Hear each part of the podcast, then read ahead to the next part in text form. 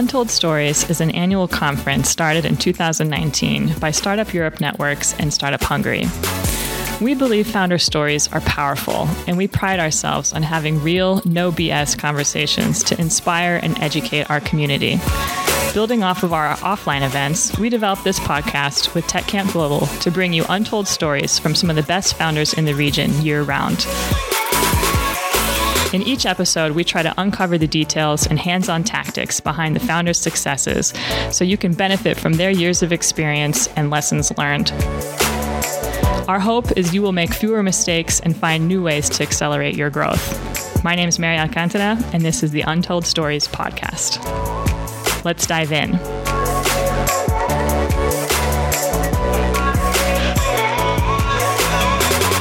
Szabolcs Nagy is the CEO and co founder at Turbine.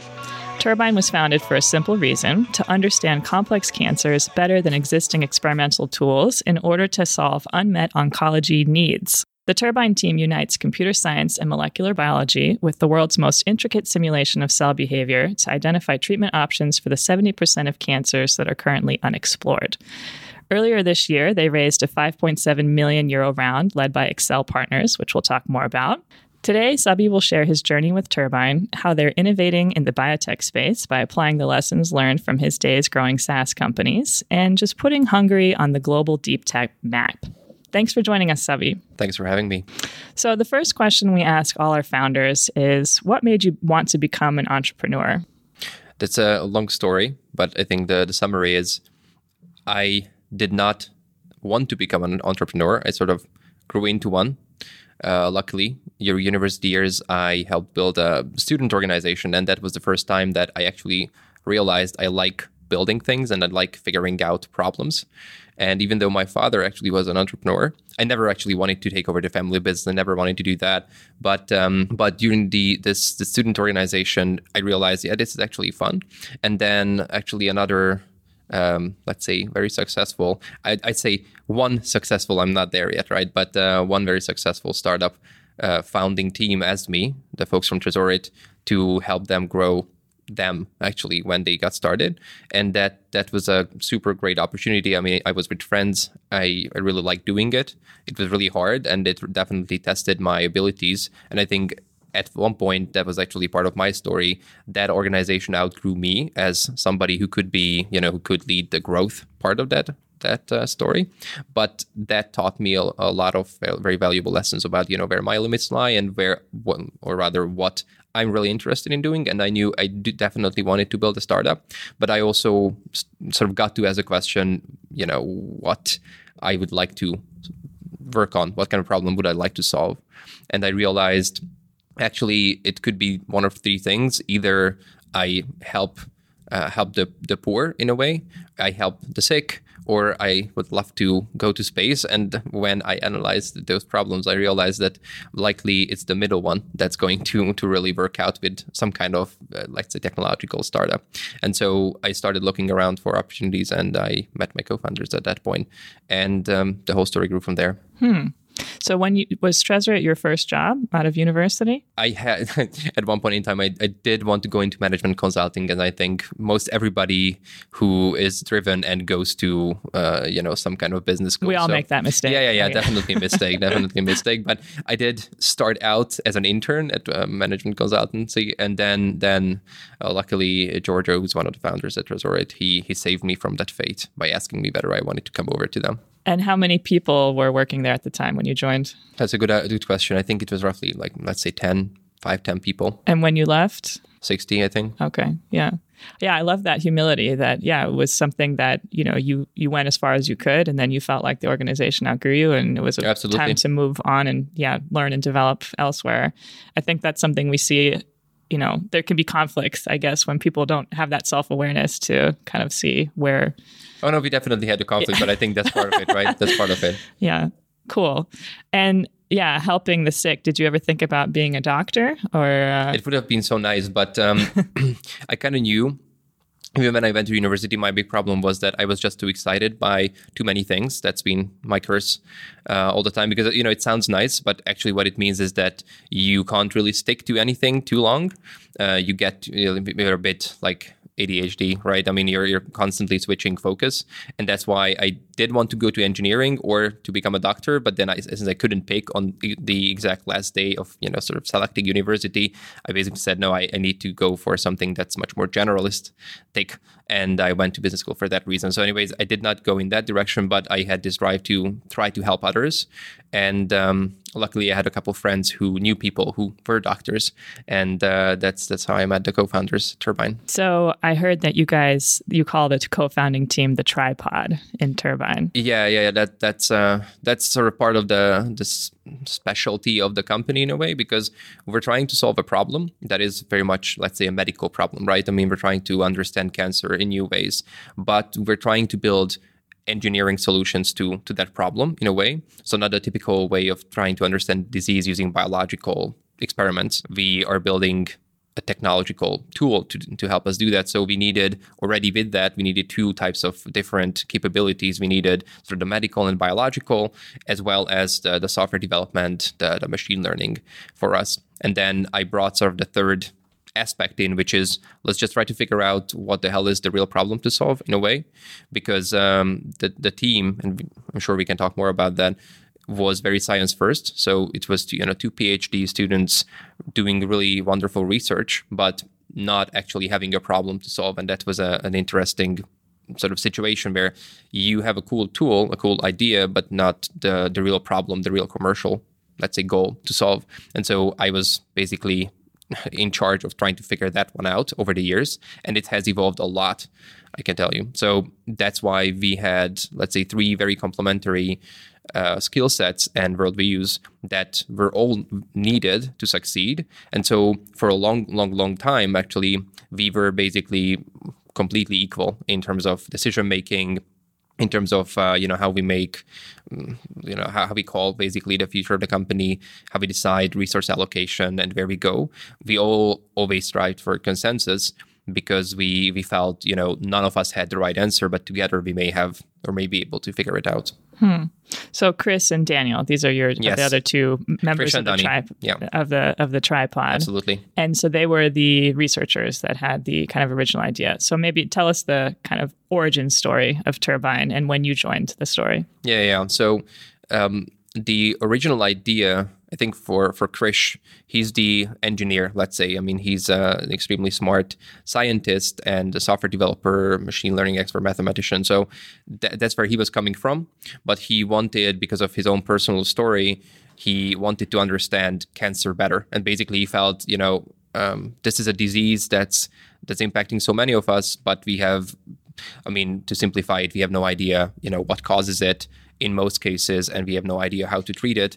And uh, and he had some painful stories related to this, so he wanted to understand this as a system, and that's where he was coming from. And Donnie, he's a, a trained medical doctor; he used to practice, but he did his PhD in systems biology, so he also wanted to look at biology, disease as a system to to be understood. And so they met during their PhDs in uh, Péter Csermely's lab, which was one of the leading sort of network science labs in, in Hungary at the time. And so, what uh, they together wanted to do is figure out a way to simulate cells. Let's say build a, a cell simulation. And uh, they had a whole other bunch of ideas actually. So when I met them, they already, let's say, figured out that they wanted to spin out the, of university and they wanted to build a company to really commercialize this because they felt that it had a lot of potential that other approaches did not have in understanding biology with some kind of software development or engineering approach. But they didn't really know where to head to. And so when i became part of the the story as we discussed what I initially did is basically crush some of their dreams because they, you know, when we, for example, met to brainstorm on, you know, what is the use case that we want to solve with this approach. And I brought, I think, like two types of post its and like maybe three whiteboard markers because I thought that's going to be enough for the six, seven ideas we have. And then in the end, we had a matrix containing 70 plus use cases across different industries from like ecological footprint prediction all the way to telecommunication network optimization, all the way to simulating cells. And then this like, is what happens when you get an engineer and researcher and business person to get too many ideas. absolutely. And so basically what I said was, listen, the one thing I learned at Tresorit, if there was one thing, it was that we can only do one thing right and we need to do that one thing right. So Focus. out of the 70 things, it's one that we need to pick. Wow. And and this is where you got to using the cell simulator for basically cancer? saying yes, let's let's focus on cell simulation. So building a, a network model of a human cell that we can simulate, basically bring to life and use it use as you would use any experimental model in a lab, basically. And this is the same thing, it's just a computational model of a human cell, which means that you can run experiments at speeds and costs and scales that are feasible only with computation and would never be possible experimentally, which means that you can find things and test things that you would never be able to test experimentally. Thus, you find novel ways of treating cancer and you basically know more about your predictions. And I can talk more about this if you guys want to dive into it. But in general, I'd say um, it gives us an edge over the competition because we just better understand the problem we're trying to solve all throughout the very long process of designing and discovering a new drug. Yeah, we can definitely go into the tech a little bit more in a second, but I love uh, just how you're talking about it, you know, and that's I think what you brought to the table, you know, looking at the problem we're trying to solve and having this kind of I guess startup, you know, product market fit approach to the whole story. Um, and I think, you know, for you, biotech, this was a completely new Absolutely, space, a no big idea. shift. So Yeah. how was it? I mean, now you're, you know, obviously fluent in this, you know, lingo and, and you you're comfortable in this in this sector, but how was it for you to adjust? You know, what kind of maybe talk to us about that transition? I think this is where you know the the curse that I mentioned earlier, which is just I'm very excited about new stuff, uh, really came into play because I from the first day what I knew was that this is a really big problem we're trying to solve, and the guys have some really exciting science, but I didn't have any idea about molecular biology. I didn't know anything about machine learning, um, network science, so I just basically started asking a whole host of questions, and uh, and we spent a year trying to really figure out the the use cases that we discussed, the problem to solve, and also trying to map out, you know, how like what is the biggest hurdle, let's say, to to solving that. And one of the problems was that you know we were just a bunch of guys basically crammed into like a one man uh, room in university at Semmelweis, and we had zero contact with pharma. So we knew that in order if we are to help design better drugs and help better understand cancer, we likely need to find out more about that.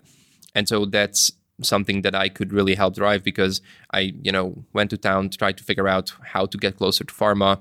We found uh, Bayer's innovation program at the time, which we used as sort of like a backdoor to be able to move out to Berlin and work uh, for half a year very closely with a whole host of folks at Bayer. And basically, even then, it was mostly customer development, as you say. It was almost like figuring out product market fit. It was just that we were trying to find something we called the, the killer experiment in a way. So to to try to show that, you know, in one sort of use case with one, uh, let's say, one um, experiment, try to show that this technology has merit. That was really what we were trying to figure out. And then all the work with Bayer, all the discussions there really helped us actually uncover a whole host of potential use cases and to test the the tech in all of these use cases and start racking up some early proof points that we can actually predict how cancer cells behave and we can actually find novelty that um, the the pharma folks would not actually be able to identify otherwise so that's really what helped us and that was the first um, two years basically of the of the company's life Yeah, we t- you touched on a lot of good stuff here that I want to get back to, but maybe let's jump into this this idea of the killer experiment because as we were talking about just now before we pushed uh, record, um, product market fit and, and traction in the biotech space is a bit different. Um, so maybe you can kind of tell us a little bit of yeah, let's talk a little bit more about that. Absolutely. So the the challenge for you know such a company as us is that there there's a core sort of research risk to to your endeavor. So it's not just about can you build you know good enough tech and can you find the right um, customers and then can you you know grow your pipeline let's say funnel fast enough. It's it's primarily about can you even solve this problem with the approach that you're taking. And so everybody is really excited about the idea. People have called this the holy grail of biology, a computational model of human disease. But um, but people are also cognizant of the fact that a lot of extremely smart people have spent decades trying to solve this problem, and they haven't really come up with anything so far. So then the very clear question everybody both potential partners in pharma as well as investors asked us was you know what is what is the proof that this can really happen and to us it was um, actually the part of the reason that we, we started simulating cancer cells particularly because in cancer you can simulate behaviors relevant in cancer more easily than, let's say, neurodegenerative disease hmm. or immunological disease.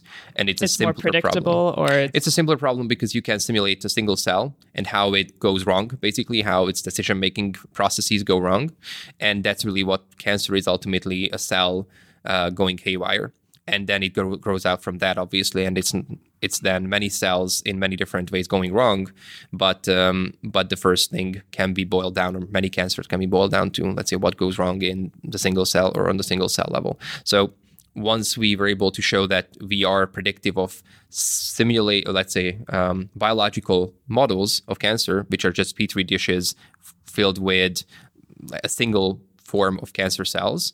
We were able to show that you know if we simulate, um, let's say, a drug being administered to our simulated cells, that those basically start behaving in a similar way as uh, as it's observed in experiments, and that was really the the killer experiment for us. Like as soon as uh, the Bayer folks saw saw that, they said, you know, we've tried to build this in house five ten years ago, and it never it never was predictive. And they were very cognizant that it's it's early predictivity. It wasn't like an extremely clear signal right? It wasn't like oh my god you know we've never seen this. But that's because it takes a lot of time to to make this tech work and a lot of effort. And so even the first signs of predictivity were very compelling and allowed us to really get the, the company off the ground. So you were able to do what Bayer's own R&D team couldn't 5 to 10 years ago. That's what they told us yeah, yeah that's what they like about us and so you were there with them in their like incubator program, basically. Yeah, yeah, yeah. They called it the, the G4A. I mean, it was pretty funny. We were crammed into like uh like like uh the back end of nowhere, really, in the the Bayer campus in, in Berlin.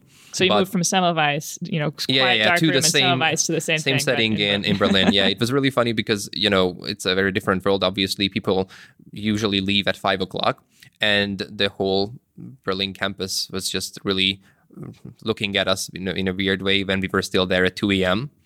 every day, basically. We even brought our own training equipment. Like I brought my little gymnastics rings and hung them from the, the stairwell, and I had to hide them when the security guys were coming around. So it was a very different sort of atmosphere that we brought to Bayer. But the good thing was that we sort of, you know, got over the the firewall in a way, and we could position ourselves as you know we're here with you guys you know we're part of the the team basically at Bayer. And so can we ask a lot of questions? We have a we have a non-disclosure agreement which is very important. So we'll just ask a whole bunch of questions about you know your problems as a scientist and and where your tooling you know fails you basically. And that's that's the type of information that helped us figure out again the use cases that we mentioned earlier. So you were there on site for six months, but your collaboration with Bayer lasted much longer, longer, much longer. That. Yeah. So we we spent I think maybe it was four months or so in in Berlin, but after that we spent like the absolute most stressful uh, Christmas waiting for for Bayer to sign the agreement with us and start paying us money because we obviously had zero money at the at the time and we wanted to start paying people. And once that that really happened, then then we were able to let's say translate that into other collaborations with other pharma companies. And that was the first two years of our life really focusing on delivering novel ideas for pharma to actually target new patients with their drugs because they weren't interested in new drugs.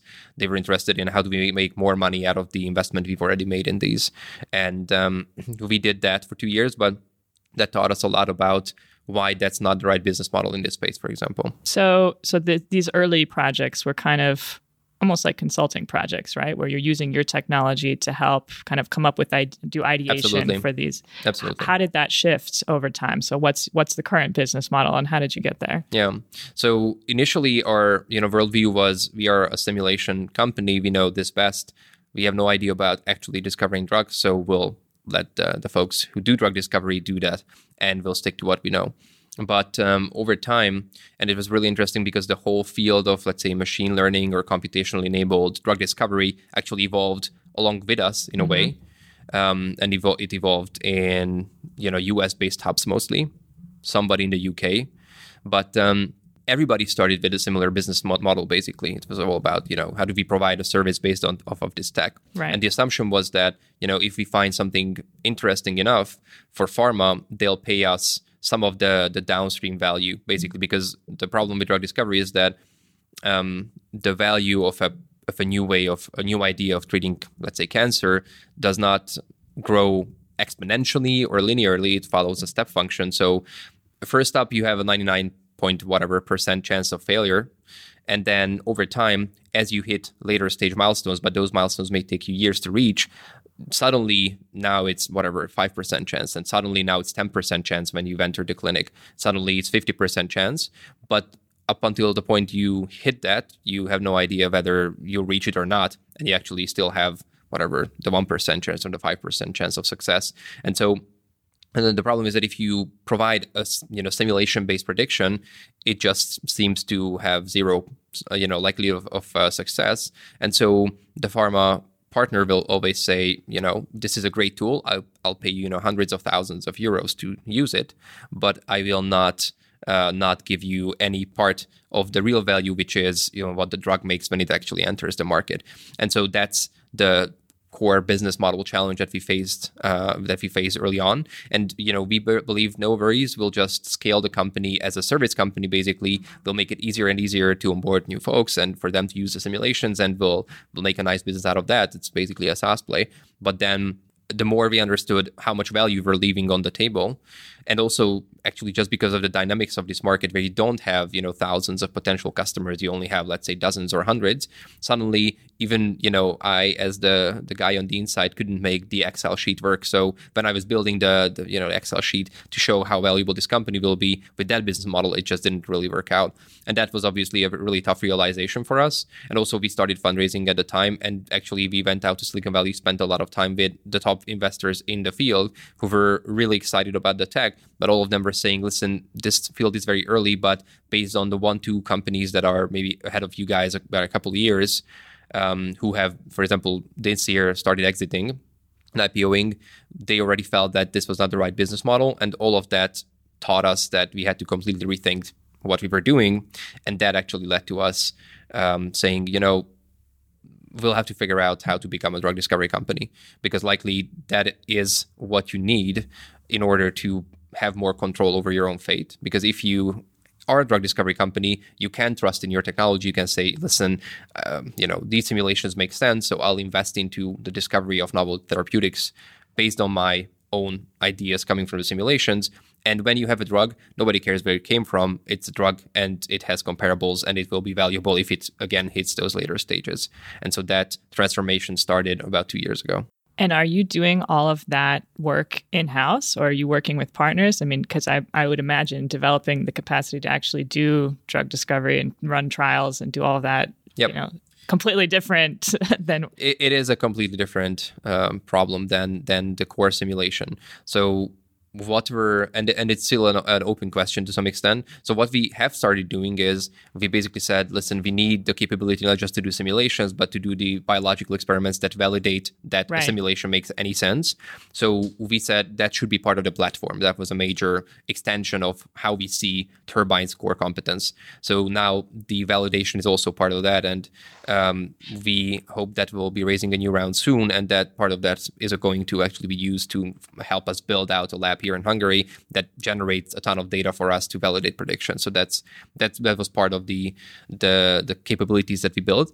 But beyond that, we also said, you know, we have no idea about drug discovery, so that's why we we flipped uh, the company up to a limited in the UK because we knew that in the UK you actually you do have real drug discovery ecosystem. Here in Hungary, unfortunately, you don't really don't.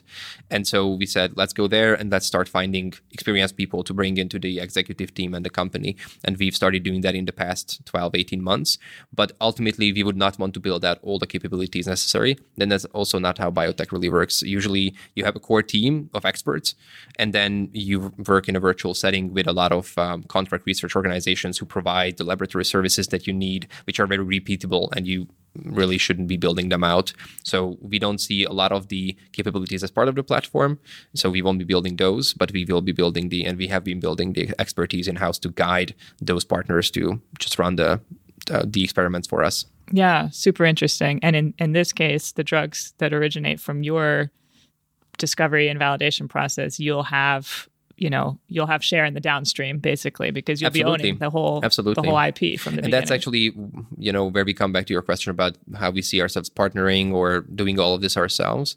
So in the current round, for example, I mean, I'm having constantly day to day discussions now with investors. And it's interesting because some of them say, you know, you should just do it yourself because we see that the companies who exited Recursion and Exscientia are the two that, that are IPOing IPO this year, and they've been extremely successful.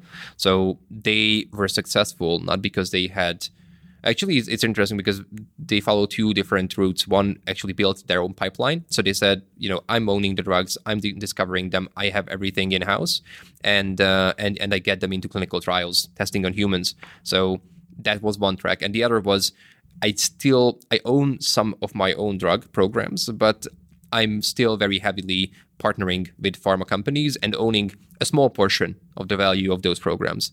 And both now worked out. So it's an interesting sort of junction for us because we need to pick for the next, let's say, two, three years, which is the model that we want to follow. And apparently, both could lead to an IPO in the next, let's say, two to four years. So it's um, it's an interesting question. Are you still partnering with some pharma and offering your technology? At this point, no, because uh, actually that was pretty pretty uh, you know a very tough situation because we were making really good revenue out mm-hmm. of those in- interactions, but we realized that if we kept on doing that, that would dilute focus, and we would never be able to really effect this evolution of the company and this pivot into this drug discovery entity. So we had to let go of those and and say no to some nice uh, nice upfront uh, revenue but we said we needed to do it because yeah i mean we just needed to focus on this. Because you saw that uh, you know the upper limit of that work absolutely absolutely. And we saw that the upside as you say was kept. So yeah. we believe that with what we are doing now we will be eventually partnering maybe now or maybe later.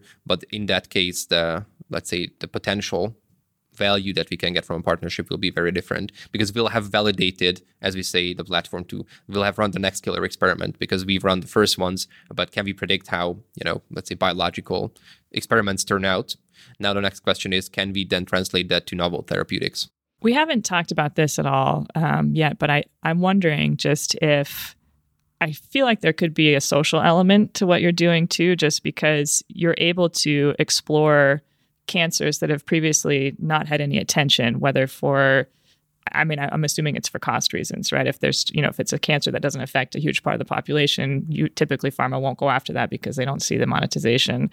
Is that part of your vision at all? Like to be able to really create new therapies for patients that would otherwise have nothing? I mean, because of how, you know, the business model of big pharma, how that's set up? That's part of it. Yeah. I'd say that the the problem for patients with cancer, let's say today, is that um, on the one hand, we don't understand their disease well enough to have a high chance of uh, really helping them in a lot of the cases. And um, you know we basically say that 70% of cancers are too too complex for the current experimental approaches to really deconvolute which means that we don't really know whether the the patients um, have you know who have those cancers, those types of cancers would really benefit from the drugs, or we may not have the right drugs to benefit them. So that's that's part of it. The other part is that even if they have a good drug, because cancer constantly evolves, it usually develops resistance to that drug over a certain set period. So very few of the cancer therapeutics are actually curative, and um, because of that,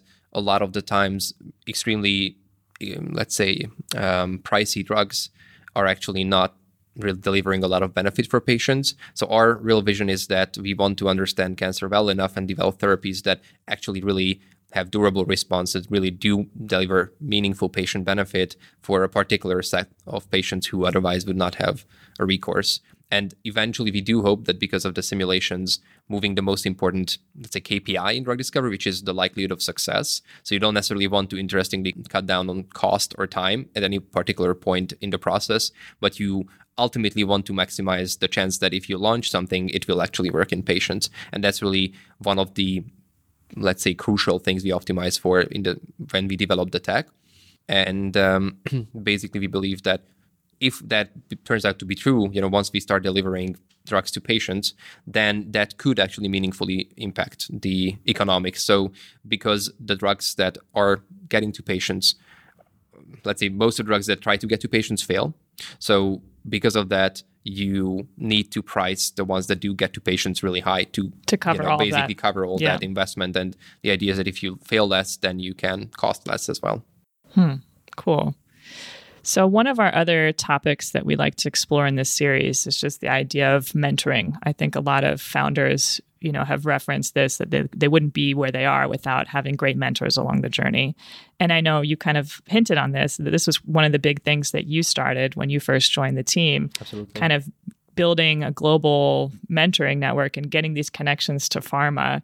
Um, why don't you tell us a little bit about that? I know Bayer was obviously Yep. one of the big ones, but you know, who else did you talk to? What was what else was really impactful for you? I'd say what really I did was just ask dumb questions all the time from folks.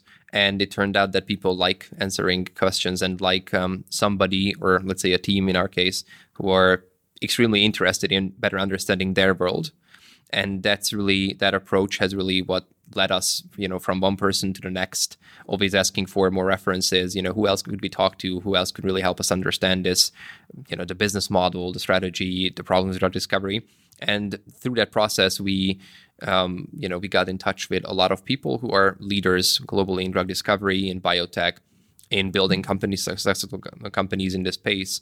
And um, those are really the connections that helped us actually learn a lot. And I think just the, the humility of saying, you know, we don't, we really don't know. I mean, a lot of this, as we discussed, right, we were not drug discoverers, so we just were very open about that. And we said, listen, we don't know, but we want to learn. And the more we talked to these guys, the more relevant our questions became, and the more, you know, more tidbits we could, or little crumbs we could throw in there that really showed that we actually start understanding this problem. For example, in Bayer, I mean, we saw that you know after the first 10 discussions we actually sometimes better understood some of the problems that they were facing than themselves or we knew about internal you know topics that were keeping them up at night and so obviously that understanding really started that network effect started uh, playing into our hands after a certain point in time So basically, you started out asking dumb questions, but you pretty because I was going to say, how did you get people's attention, or how did you get people to spend time with you? So I think maybe those first conversations were, you know, where you learned a ton and validated a lot of your knowledge, and then you were able to ask better and better questions and have more Absolutely. interesting conversations with people later on. Absolutely, and I think just people in, let's say, liked the trajectory of the company. I mean, that we were coming from such a an, an orthodox, let's say, background and geography. And I think it was also very important for us that we didn't really. I'm not going to say waste waste time because that's that's harsh, but we didn't try to really do this at home. Uh, we we just felt that there wasn't really the right ecosystem here for such a deep tech company, especially in biotech, to to really learn and succeed. And so we just basically skipped getting bogged down in the local ecosystem and went straight to international ecosystems and hubs where people actually really have succeeded at the problems we were trying to solve. That's another theme that we have too. That um, I think people can be surprised that if you're if you're good at what you do, what you do, and you're an expert, it doesn't really matter where you are. You can compete and have conversations with the people in Silicon Valley. You know, and Oh, just you're just as qualified and just as good as them. And yeah, I think that's also kind of encouraging, right? That yeah, you can you can have that level of knowledge and get that anywhere. You don't have to be there necessarily to to have that.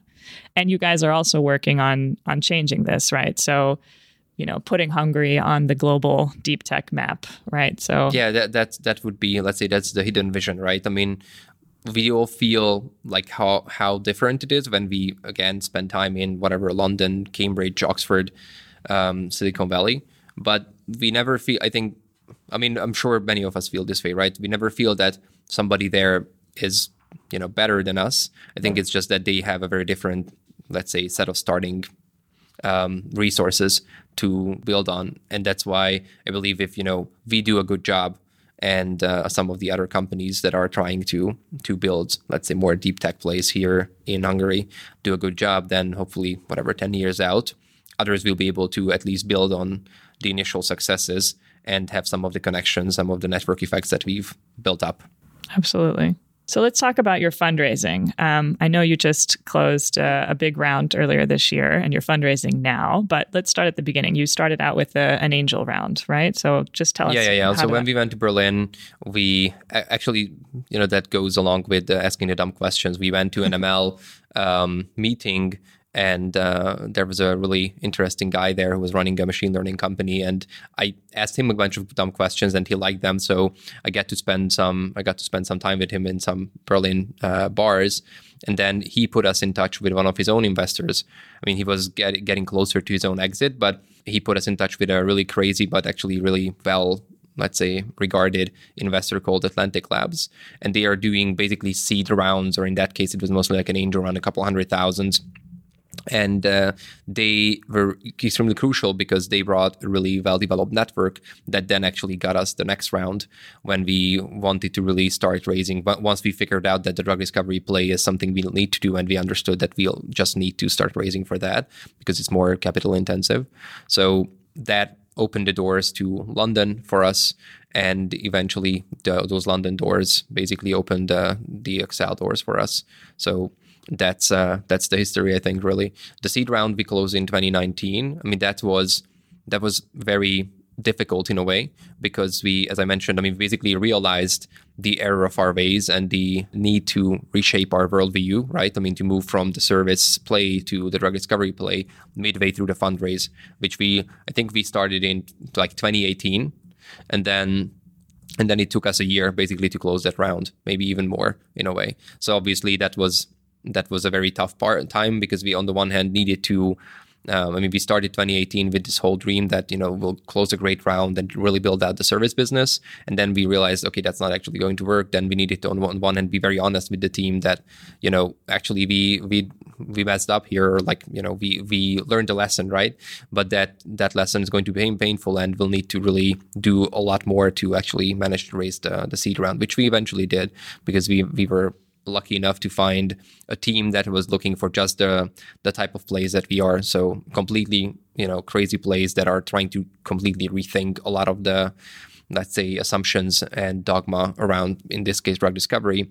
And um, and those guys, the Delian folks who we raised from in 2019, they really helped us think deeply about how do we go about building this drug discovery play. And because we, did that, um, we we actually got in touch with a lot of um, other experts that the Delian folks brought into the mix. So they were really smart money in the you know absolute best way of the word. Mm-hmm. And uh, and those connections then actually allowed us to close Accel. So how much did you raise in the seed round? The seed was about three million euros, and then this last one was five point six. So all, altogether, there is about ten. Okay. So far. And you know, for software, it's it's a bit maybe more straightforward or you know when you go for a vc round you know there's usually milestones kind of attached to okay if you you know this money will get us this much runway and by that point we'll have this achievement so we can go out and you know raise the next round yep. with you know your space with biotech i mean it's so capital intensive it's how do you yeah, I guess, you know, and having that narrative when you're talking to VCs, you know, and having that change halfway through, I can imagine that was tricky. But um, and you're raising now again, right? Yep. So maybe you can tell us a little bit. Yeah. So now we know a little bit more about the direction that you're moving into this now drug it's, discovery it's quite space. fine. I mean, basically, there are, let's say, as I mentioned, two directions forward, right? I mean, you could raise more and do your own drug discovery, or you could raise a bit less, but still significant amount, and uh, and try to go more for partnerships. Mm-hmm. This is really the, the the junction at which we are, and both are actually viable options. So we're looking at you know VC response and and also just looking at what we believe is possible uh, to determine the, the right way forward. But uh, yeah, I mean, when we raised the seed, for example, it was much less clear. I mean, we we had ideas, potential directions, potential ways to utilize the technology to help drug discovery, but we had at that point in time zero proof points that this would work. So that's why obviously that round was extremely difficult to raise because we we had proof points, but those were to support a different narrative and a different story. So there, what we really eventually, what really actually helped us was the the killer experiment that I talked about. Mm-hmm. So some of the work we did with pharma uh, actually generated let's say insights into a problem that one of the venture partners with Delian at the time mm, when he was a leader at AstraZeneca, one of the big pharma companies, he actually spent millions on trying to solve that problem, and he never could. And and we just brought a case study and walk him through how we actually managed to find something really meaningful here for that big pharma company that we were working with. And he was completely astounded. Like, okay, this took me years and I didn't get anywhere. So that actually, that core sort of killer experiment, those, those core proof points were what actually saved us at that at that point in time. But obviously now it's much more about you know we have much more momentum. We we know what the right KPIs are to optimize for. So when we closed the round with Accel, which was let's say end of last year, um, we we actually were able to plot a course that we believed would be you know logical to to really support this narrative like find you know we wanted to find new drug targets. We wanted to show how productive and efficient the platform is. We wanted to show that we have the right capabilities to really do drug discovery by bringing in a couple of experienced veterans which we've done.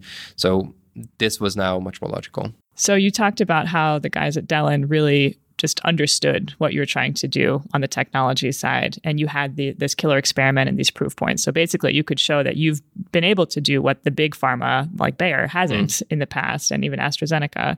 How important is it to have a vc that really understands what you're doing? I think in deep tech it's extremely important because um, i mean even during this current fundraise, I'm speaking to some of the the leading VCs in the US who have actually there's not many VCs at this point who have actually had exits in this space because we've only had the, the those few that I mentioned. But the, the VCs who invested in those companies early and I speak to, it's very clear how their views differ from somebody who's maybe new newer to funding computationally enabled biotech play. And so uh, or just in general deep tech.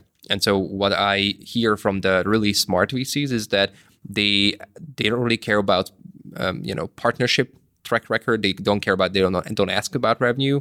They care mostly about really what is that problem that nobody else can solve and you can solve. That's the first thing to figure out. And then the next thing is how can you turn that into, you know, like um, how can you industrialize that? How can you generate enough value? Does it need to be um, a drug discovery play? Do you need to own your own assets, or or is it a, a different route?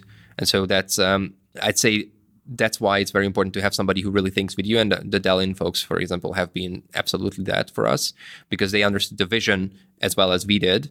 And they had the same vision. They shared the same, the same vision, and uh, they did not want to force, you know, like partnering or something else on us or a particular business model that may not have been the right way to capture the, the value of that vision and the tech itself and they've been very integrated into our thinking about again the business model. So i think you need somebody who is willing to say you know let's put the vanity metrics aside that you would need that are easier to understand and let's try to really drill into what you need to prove and um, and and then ultimately what you need to become.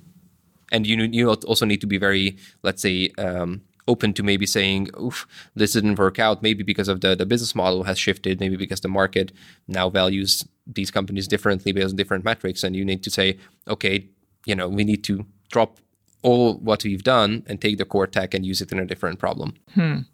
Yeah, really interesting. And and you said Dellen was the one that connected you to Accel. Uh, yes, yes, yes, yes. No, actually, it was the, the Atlantic guys, but okay. but it was a, a, really good blog post that the Dellen guys, um, Jonathan over there, who's our partner, um, he he wrote, wrote about why he believes in Turbine, and that actually that uh, has netted us, I think, term, two term sheets so far. That blog post. Wow, yeah. that's awesome. Yeah great great example about how a VC can really just help the journey with their companies. Cool. Where are they based? Uh, it's a global firm. Okay. Okay. But these guys are in India because they do the the global health investments. Okay. Did you ever think about? Or did you ever look for capital in Hungary? We did last year. We we did mostly because we actually started fundraising right right when COVID was hitting. So it was the like in a way it was ultimately a really good time for us because it actually made borders evaporate. And so we got investment from a team that was not actually looking, I think, that particularly at Europe, not, definitely not Eastern Europe, to, to find the next investment for them.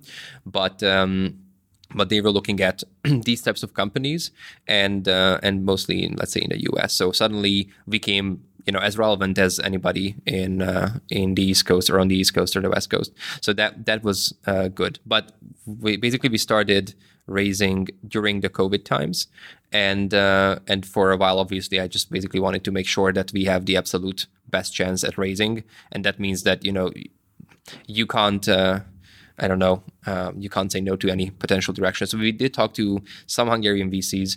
Basically, what we learned was there are some really good ones so I, I really enjoyed some discussions, day one guys I think are really smart, and uh, I like them. But in general, what we saw was that most I mean most VCs are not thinking about funding such a play at all because they you know they they they understand I think the SaaS plays they understand software. This is this is a, a business model that is I'm not going to say they don't understand. They just are thinking about it in a way in a different way compared to the Western VCs where they're saying you know this is a risk that I don't want to take on whereas a lot of Western VCs have actually built funds around the thesis of biology and technology now.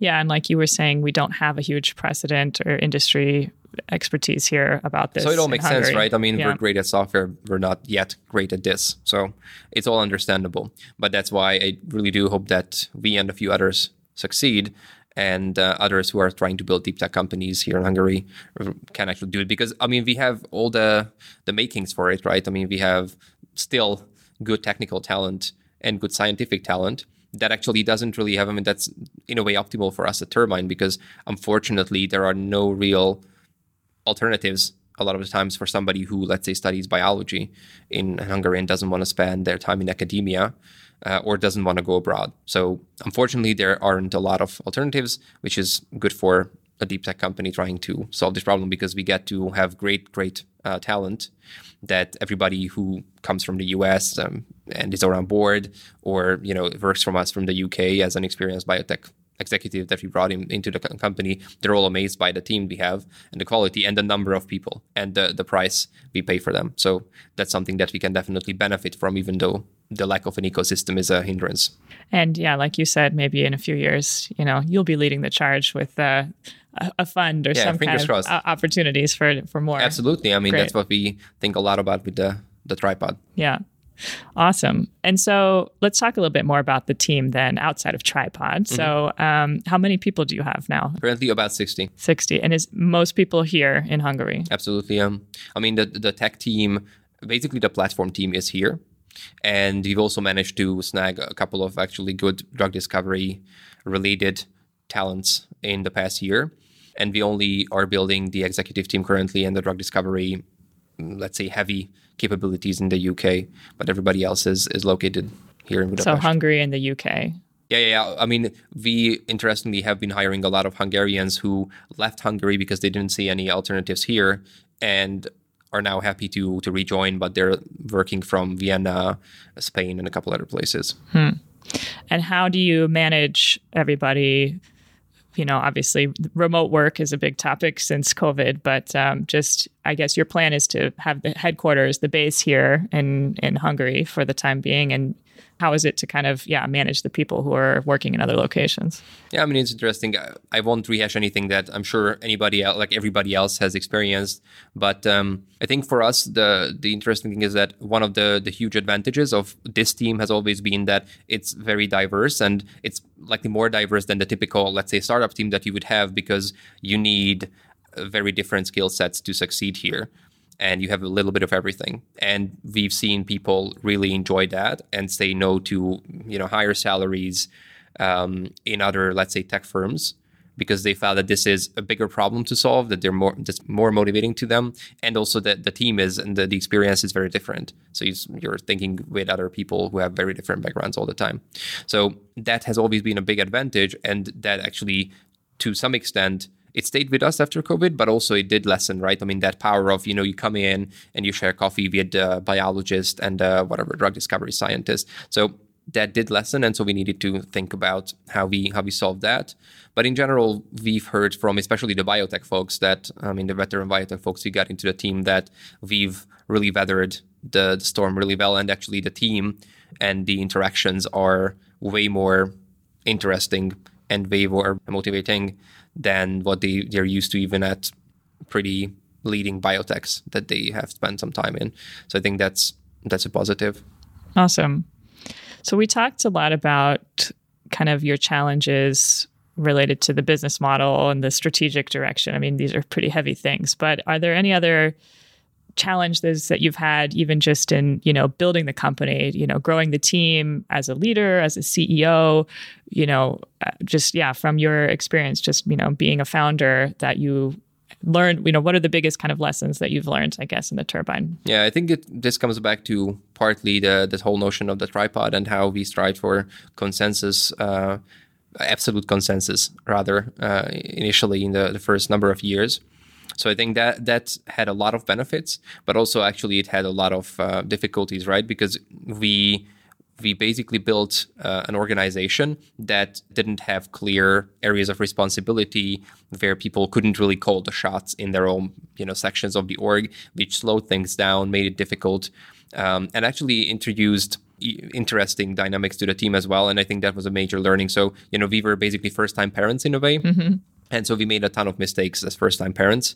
And I think one, we were always very introspective and, you know, strive for humility, which was a good thing. But um, early on, for a while, we basically felt that we were we had dynamics with the team that were almost like with with children in a way so you know we took a lot of responsibility and we didn't ask them to take responsibility and even um, because we we always tried for you know consensus among ourselves um, you know the team didn't really know like who to listen to right? I mean this is my boss but i need to ask those two other guys for their opinions as well before i can make a call. So we had a lot of that early on. And eventually we realized that that's not good. And we really started working. We did uh, a lengthy you know coaching team coaching exercise with the founders to really help um, hash this out and bring some of the uh, the conflicts that have been lying around for years uh, to the to the fore and to the surface. And everybody, I think, really did a good job on that, and that helped us really push the team in the right direction. We actually needed to let go of a couple of the, the early employees because we just didn't couldn't fix the dynamics there. So that was a big learning for us. Wow. Is there a, a more clear, I guess, division of labor now amongst absolutely, absolutely. So we completely rethought. I mean, for a while it was a running gag that that we updated the org structure every year, at least once, and we did actually. But uh, part of that was because we were going through these these sort of growing pains of trying to figure out, you know, how do you how do we divide? Like first up, we wanted to solve the wrong problem. We wanted to say how can we, you know, build an org where it seems that we've divided labor, but we haven't really because everybody can still, you know, have an opinion on anything that the other guy is trying to do.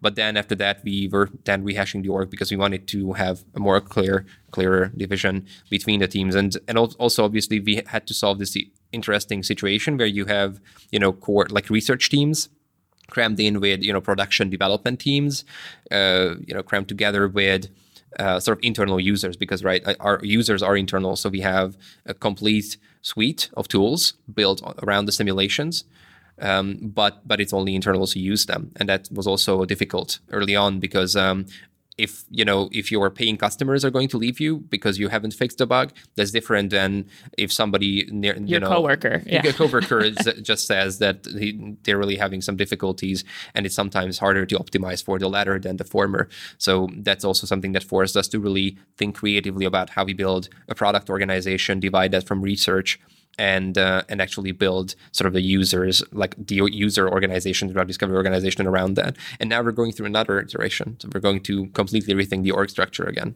Wow. Because we're now a biotech company, and so a lot of legacy setups are legacy. Yeah. And so, what's your, I guess, how do you spend your time mostly? Well, if you've, I guess, let's assume that you asked me this uh, a month ago when I was not fundraising, but um, other than that, I think I spent a lot of time actually still balancing the forces. I think that's that's actually what we figured out. I mean, the founders, uh, there was this big fear that you know if we really divided labor and we said that you know I as the CEO can actually call the shots ultimately that will mean that I try to call the shots when I shouldn't be calling the shots, mm. and I will be decreasing the authority that the other guys had or the responsibilities.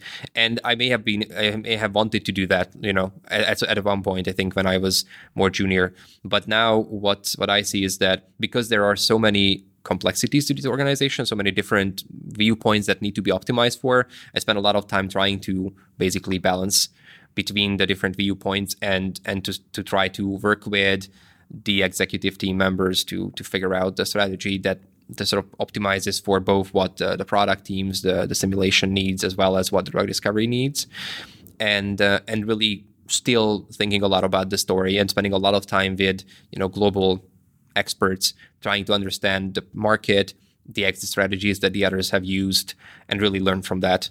So I'd say that those are two, and then the third one is very much trying to think about. I'm not going to call it culture. We don't really think about it that way, but I'd say trying to be very introspective and very be very open about you know where I fall short and where I struggle, and just try to uh, inculcate that into the team and that attitude. Awesome. So we're ab- about uh, winding out of time here. Um, I just have one last question for you. Um, what would be your last bit of advice? So we have a lot of startup founders who listen to this podcast. So what mm-hmm. what would you tell them to stick with it, or it, when when they're in times of struggle? What's the message you want to leave with our audience? That's a good question. I say that there's really two. One is the less personal advice or, or like just suggestion or I don't know request plea.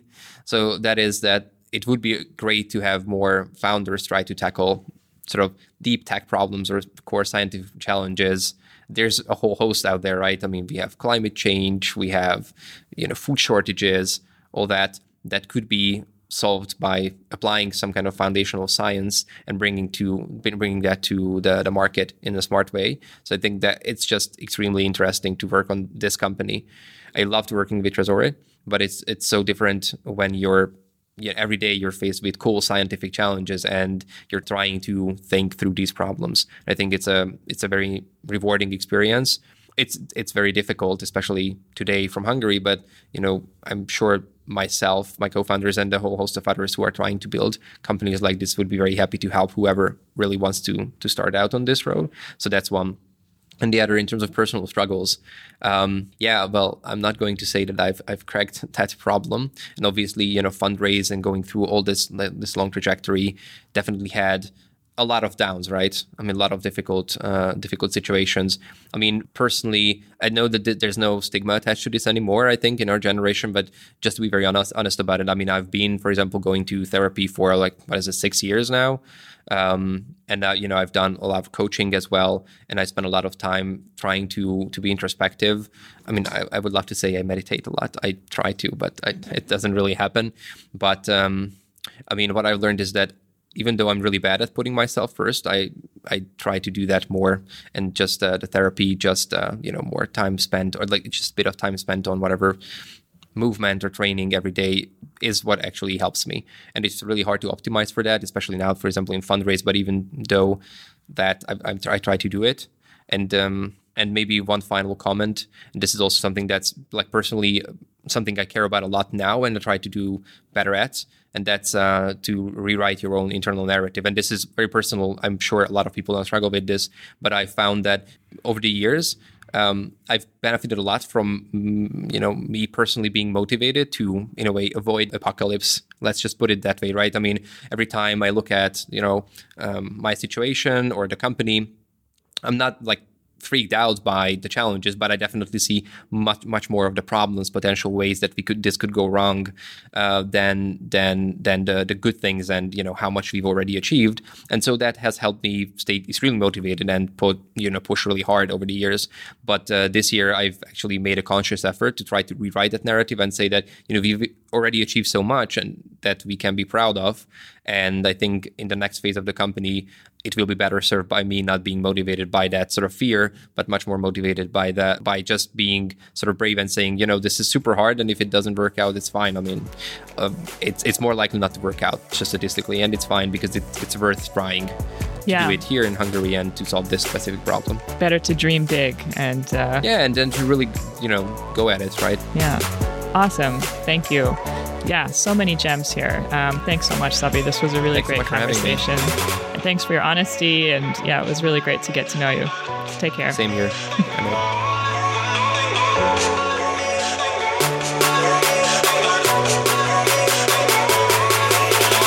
Thanks for listening. Be sure to subscribe so you'll be notified when we release new episodes. Tune in next time as we continue to deep dive and uncover more hidden gems in the Untold Stories podcast. Check out our show notes for more resources about the topics we discuss and anything we mentioned during the podcast.